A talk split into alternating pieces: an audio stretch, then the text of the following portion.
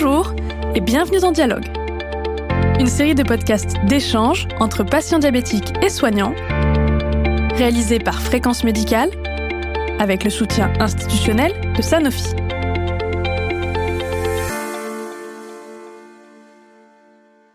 Pour l'épisode d'aujourd'hui, nous allons parler de la pratique d'une activité physique chez les diabétiques de type 1. Et pour cela, qui de mieux que Alizé Agier, championne du monde de karaté et diabétique de type 1. Bonjour. Je suis aussi avec le docteur Becca, endocrinologue, diabétologue, nutritionniste à l'Institut de diabétologie et de nutrition du centre à Chartres. Bonjour docteur Becca. Bonjour. Docteur Becca, vous accompagnez des diabétiques de type 1 dans quel type d'activité physique en fait? Moi je dirige une association qui essaie de démontrer qu'en effet, ce n'est pas parce que j'ai du diabète de type 1 que ma vie doit s'arrêter, que je dois me cantonner à des choses qui sont certes sympathiques encore une fois, mais peut-être pas du tout de ma génération. Et on a essayé de montrer qu'à travers des exploits sportifs, les patients diabétiques pouvaient en effet se frotter à toutes les grandes épreuves du monde qui les intéressaient. Ce qui veut dire qu'on a commencé par des patients qui étaient sédentaires d'été 1, à qui on a proposé de s'entraîner pendant six mois pour préparer un marathon, ce qu'ils ont fait, ils ont fait le marathon de New York. On a enchaîné ensuite sur des trails, on a enchaîné après sur des grandes courses comme justement tout ce qui est ultra trail, 100 km, les 100 km de Millau, euh, les 100 km de trail, et puis euh, on s'est aperçu en effet que ça fonctionnait très très bien, mais qu'il y avait aussi d'autres disciplines qui étaient jusqu'alors déconseillées pour les patients d'été1, comme notamment la nage en eau libre. Et avec une équipe, on a traversé la Manche en nageant bien sûr, en natation, avec une équipe de, DT1. Et puis là encore, on s'est aperçu qu'il y a encore beaucoup de fédérations qui interdisaient aux patients diabétiques de faire la haute montagne. Donc on est parti monter le sommet du Kilimanjaro. Et puis récemment, on revient avec des patients diabétiques de type 1. On est revenu sur les sommets de la Napurna, puisqu'on est monté à 5500 mètres avec ce qu'on appelle des boucles fermées. Et puis là encore, on s'est aperçu qu'il y avait des fédérations qui étaient extrêmement réticentes et qui demandaient aux diabétiques des tas de contre enfin, qui proposaient aux diabétiques des tas de, de contre-indications, notamment comme les, ultra-trails, comme euh, le marathon des sables, où vous êtes en autonomie pendant cinq jours dans le désert euh, marocain, sur les températures où il fait 40 degrés, voire même quand vous partez sur, euh, sur la banquise. Et donc, on a monté une, expédition sur le pôle Nord. On est resté cinq jours en autonomie avec des patients diabétiques de type 1 qui étaient absolument pas initialement sportifs, mais qui sont devenus, bien sûr on a enchaîné sur la diagonale des fous entre elles et puis le, marathon des sables. Et encore une fois, l'idée était de démontrer que, en effet, ça n'est pas parce que j'ai du diabète que ma vie s'arrête. Alors, on nous a dit, oui, c'est bien, les adultes, c'est bien, mais est-ce que vous pensez aux enfants? Vous imaginez pas, les enfants sont plutôt embêtés? pas du tout, puisqu'on est parti en Mongolie avec des patients diabétiques à cheval. Le cheval est un, souvent un indicateur bienveillant.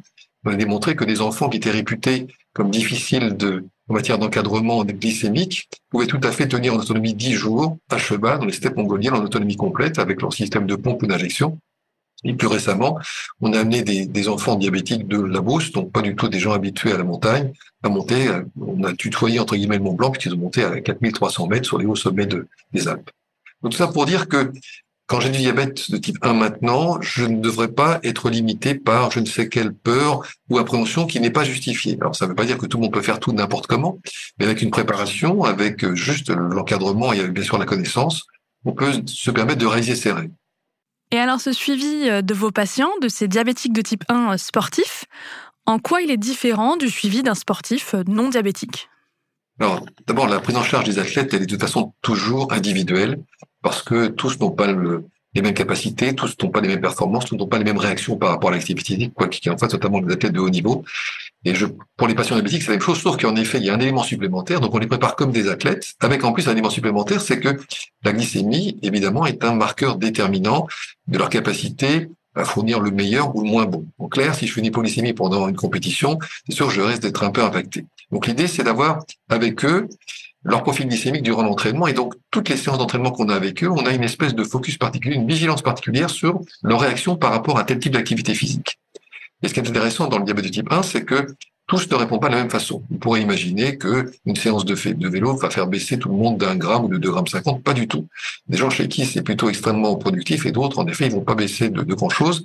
Ce qui veut dire qu'en fait, c'est pendant les entraînements, en fait, on dresse un profil de glycémique du patient et des activités qui lui conviennent et celles qu'il va falloir un petit peu muscler pour lui permettre comme ça d'économiser sa glycémie. Au contraire, de se dire, attention, dans ces conditions, il va falloir vraiment beaucoup travailler sur le resucrage.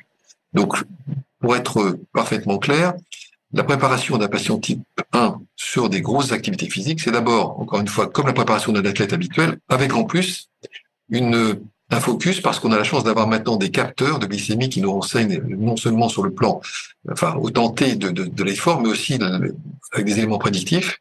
Et puis bien sûr tout ce qui est pompe et notamment les boucles semi-fermées qui sont d'une aide majeure parce que la machine, entre guillemets, l'intelligence artificielle nous permet aussi d'anticiper les hypos, les hyper. Donc on a actuellement à notre disposition, que vous soyez un grand sportif ou un sportif débutant, tout ce qu'il faut pour permettre d'avoir, en matière de sécurité, vraiment le maximum pour optimiser vos performances. Et dans la pratique, Alizé, du côté du patient, comment ça se passe? Du côté du patient, effectivement, ça demande aussi euh, de l'adaptation et puis d'apprendre à connaître son corps, voir comment il réagit. Et je dirais que, en tant qu'athlète, déjà, on est très sensible à, la connaissance de soi, mais euh, je pense que j'ai ce côté encore un peu plus pointu par rapport euh, au diabète, sur le fait de connaître mes sensations d'hyperglycémie, d'hypoglycémie, et aussi tout ce qui est fatigue, récupération. Donc c'est beaucoup de choses à prendre en compte. Mais finalement, cette rigueur que j'ai du côté du karaté, je l'ai retranscrit du côté du diabète. Et inversement, le diabète m'a permis d'apprendre encore plus sur moi-même.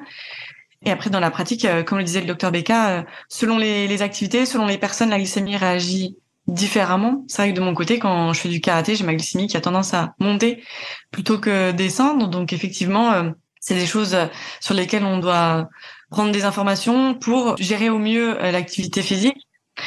Et puis c'est pas uniquement sur le moment T de l'activité, c'est derrière. Euh, je me suis entraînée en fin de journée, euh, le repas du soir, comment je vais le gérer, parce que bah, derrière euh, j'ai fait du sport, il faut que j'en tienne compte par rapport à l'insuline que je vais m'injecter, par rapport à ce que je vais manger. Donc il faut aussi reprendre de l'énergie et puis éviter les hypoglycémies après effort. Donc il faut prendre en compte beaucoup de, de choses.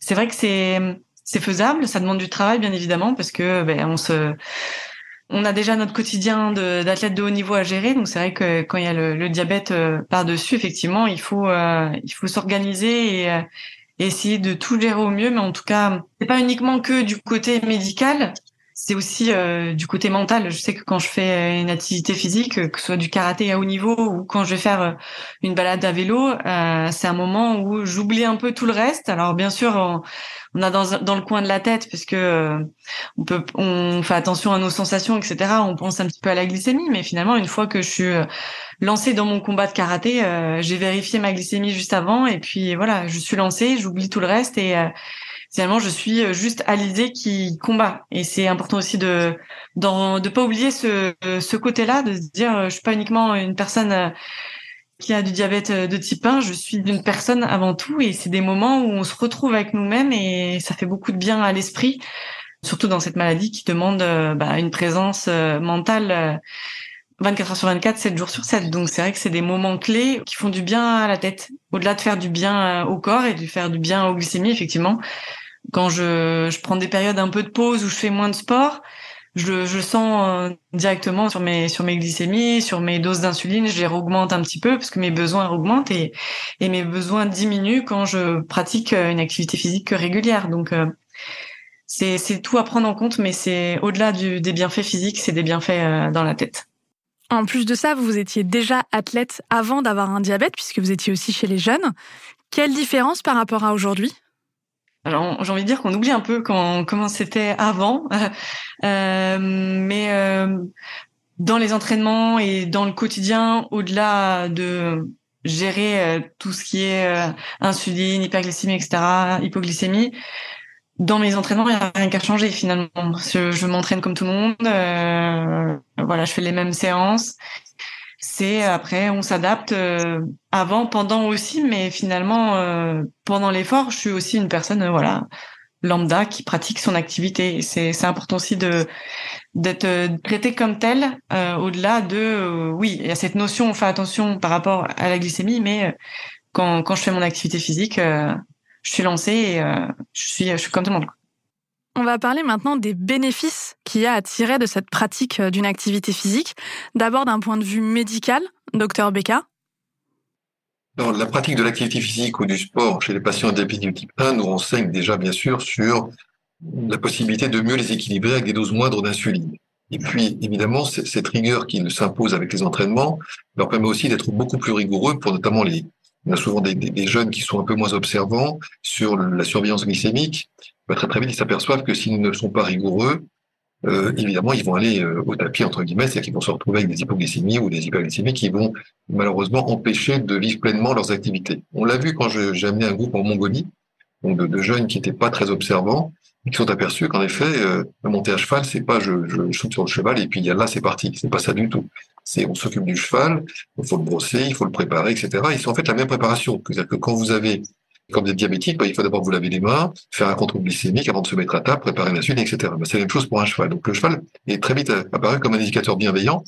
Et donc c'est ces jeunes qui paraissaient euh, un peu comme des têtes brûlées sont aperçus que s'il n'y a pas de rigueur, s'il n'y a pas quand même des choses, un rituel à imposer, bah, je peux pas mener mes projets et je peux pas avancer. Et cette leçon de vie, qui est apportée par le sport notamment, où on apprend avant tout la rigueur, fait que tout simplement, ce que disait très justement Alizé, le diabète nourrit le sport, mais le sport nourrit le diabète entre guillemets. Donc la première chose, c'est d'apprendre cette rigueur et puis bien sûr de très vite apprécier les bénéfices métaboliques parce que quel est le médicament qui peut très facilement faire passer de 2 grammes à 1 gramme? Bah, Tout simplement l'activité physique. Vous prenez, quand vous êtes diabétique de type 2 décomprimé, ça va mettre du temps à agir. Vous prenez une heure de marche, le patient part à 2, grammes, il revient une heure après à 1 gramme, il vous dit mais c'est extraordinaire, j'ai pas pris de médicament, je suis contrôlé. Et pareil, les gens qui sont végatériens vous disent, j'ai diminué, quand je sais que je vais faire l'activité physique, je vais diminuer de 50% mes dosages et ça m'arrange parce que j'ai moins de risque de faire des hypoglycémies. Et puis le deuxième volet, c'est bien sûr la confiance en soi. Parce que, en effet, quand euh, vous êtes diagnostiqué d'habitude de type 1, bah, souvent, vous êtes, euh, souvent en tout cas, c'est ce qu'on souvent rencontre en consultation, on vous couconne, on vous dit non, ça c'est pas pour toi, on fait très attention à vous parce qu'on a peur quand vous êtes très petit, en tout cas très jeune, que vous fassiez des malaises, que ce soit très compliqué. Mais là, vous vous apercevez qu'en effet, vous n'êtes pas diabétique, vous êtes d'abord sportif ou en, termes d'activité, et après, vous avez du diabète. C'est voilà, très très bon. Ok, mais ce qui prime, c'est la performance et ce que vous voulez faire. Et ça, ça vous remet dans le circuit l'idée que vous êtes capable. Et quand vous passez la ligne du marathon de New York, six mois après vous avez entraîné, vous pensiez six mois auparavant, vous n'étiez juste qu'un patient handicapé par votre diabète, vous apercevez que les Américains vous prennent dans les bras, qui vous disent you did vous l'avez fait. Évidemment, la charge émotionnelle, elle est énorme. Et la charge mentale que jusqu'alors vous étiez parfois imposée, ou qu'on vous avait imposée, tout simplement diminue de moitié, voire pire. Donc ça veut dire que le sport, c'est une en tout cas, l'activité physique, c'est un très très bon moyen de rehausser l'estime de soi. Et donc, je pense qu'il faudrait systématiquement le proposer et l'encadrer, en tout cas de l'approcher pour tous les jeunes patients d'habitude Alors, Alizé, j'imagine que vous êtes euh, assez d'accord avec ce que le, docteur Becca vient de dire? Oui, c'est parfaitement, euh, parfaitement dit, effectivement. Euh. Et puis c'est c'est une source de motivation supplémentaire de se dire voilà je veux continuer ma passion pour telle telle activité physique que je faisais avant et puis se dire euh, si, si, voilà je j'essaye d'avoir cette rigueur et, cette motivation pour prendre soin de moi pour avoir des bonnes glycémies je vais pouvoir pratiquer mon activité euh, physique sereinement et je pense que c'est un cercle vertueux voilà. Je je, je m'autorise à rêver de tel objectif je me donne les moyens pour y arriver.